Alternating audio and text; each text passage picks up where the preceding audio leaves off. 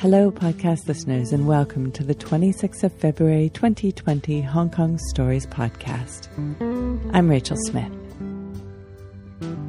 Well, we got the news on Tuesday that the kids will not be going back to school until April 20th in Hong Kong. As we try to limit the spread of the virus by wearing face masks in public places and obsessive but in a good way, hand washing, many of us are feeling the effects of spending a lot of time in our small apartments with our own company. Hong Kongers have been under a huge deal of stress in recent months, and with the lack of social contact and outside entertainment, it's starting to take its toll on our mental health. Today, we start with a story from Edward, who shared his journey through a dark time. And after Edward's story, we'll hear a short story from Sheridan about what she imagines is going on around her. Before we get to today's stories, though, a huge virtual hug goes out to our loyal Hong Kong listeners. Stay safe and keep your chin up, Hong Kongers. Take care of one another as you always do, and we'll get th- through this too. Hellos go out from us to you around the world as well. This week, especially to listeners in Quispamsis in New Brunswick in Canada, Port Vila Vanuatu, and Chiswick, United Kingdom. Thanks for letting our stories into your ears. The entire population of our glorious city is in a holding pattern at the moment. With kids being off school until Easter holidays and public gatherings discouraged, we decided to try again in April for our next live show. We'll post up a couple of small workshops in March, but no live shows just for now. If you're truly bursting with stories that you just need to share, please get in touch through the website hongkongstories.com. We'll be happy to answer any questions you have about storytelling. Now, with his story from May 2019, here is Edward.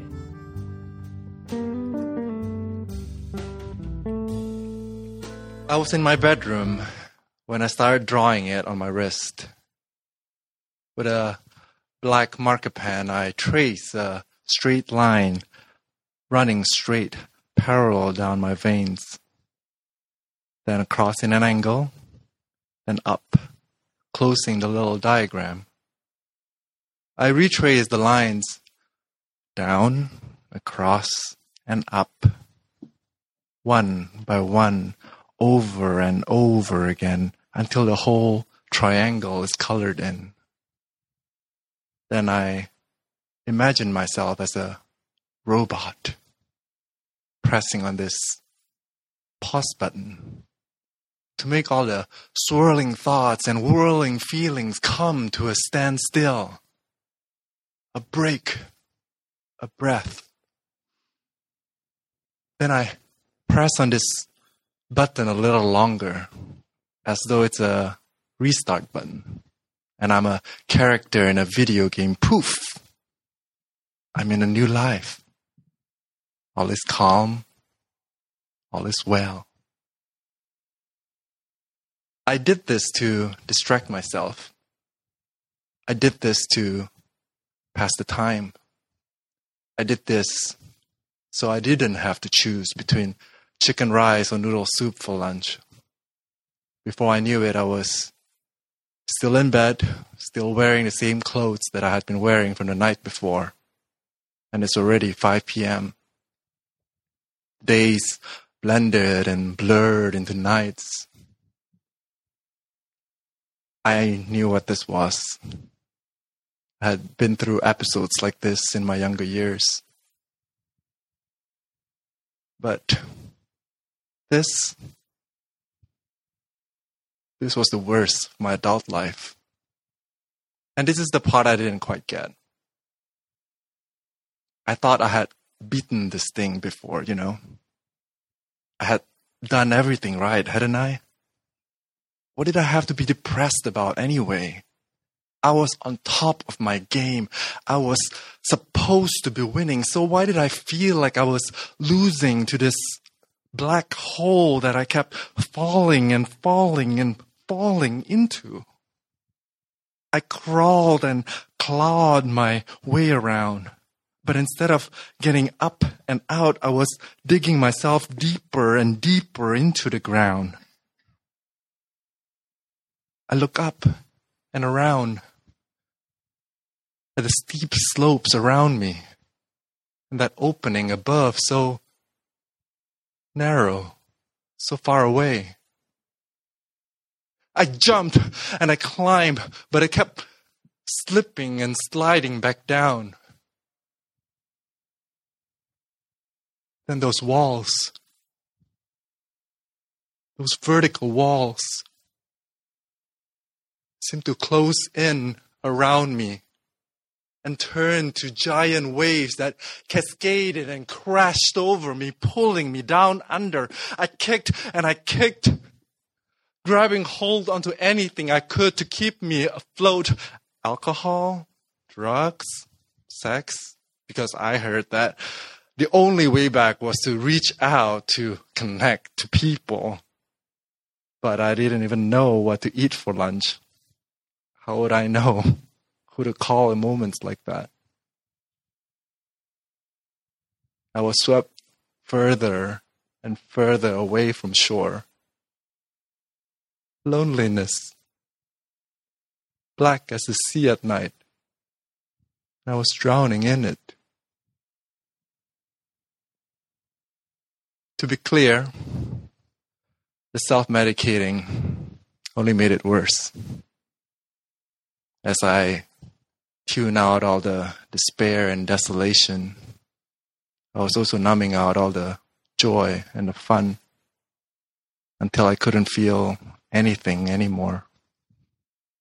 No color, no texture, no smell, and no sound.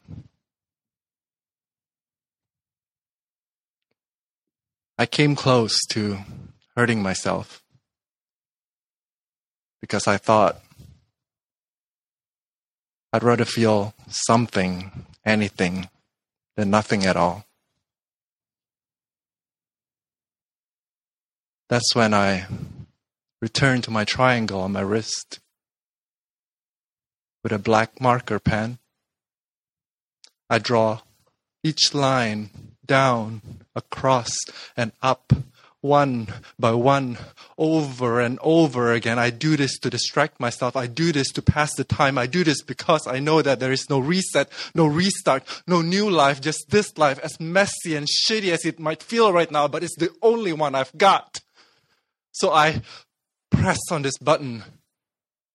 But this time, I'm pressing it to press play.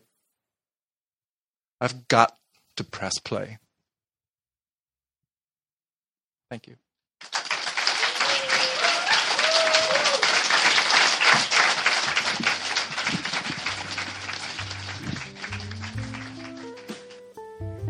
Edward started telling stories with Hong Kong Stories by coming to a workshop, and you can too.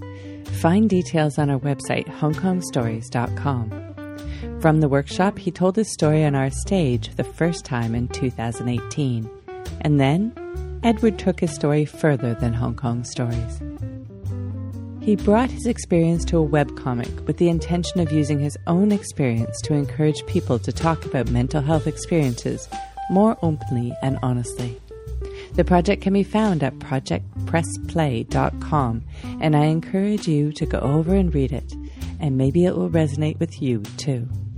The address again is projectpressplay.com. Storytelling can lead to all sorts of places you may not be expecting.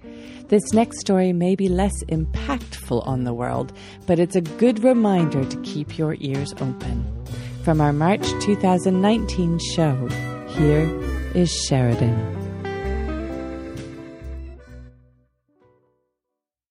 So, in my sixth floor walk up flat in mid levels, a long, long time ago, we used to keep our glass doors open to the balcony, and I would often sit outside.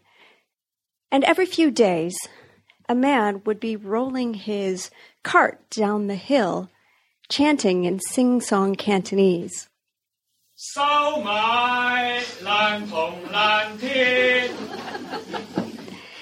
Now, I couldn't understand what he said. So I would imagine in my head what he must be saying. And looking out from our flat was a enormous concrete wall holding up the mountainside.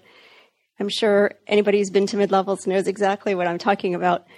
And I thought, this must be terrible feng shui. And so maybe he's coming to appease the mountain gods. Be gone, you concrete monstrosity. Or maybe this is where he lost his lover years ago and he's coming to pay homage to her.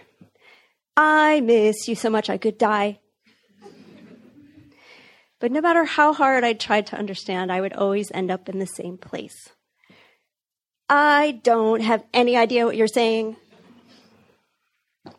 So one day, my roommate was home when he came, and I ran to get her.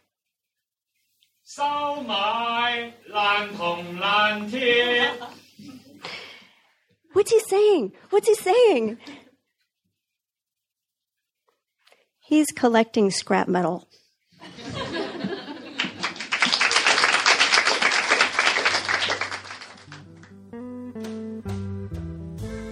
Thanks to our Cantonese speaking storyteller X for the cameo in Sheridan's story. Sometimes it's more romantic to leave things untranslated. Thanks again for listening to these stories brought to you by Hong Kong Stories. The music for this podcast was written and performed by Andrew Robert Smith. Everyone has a story to tell.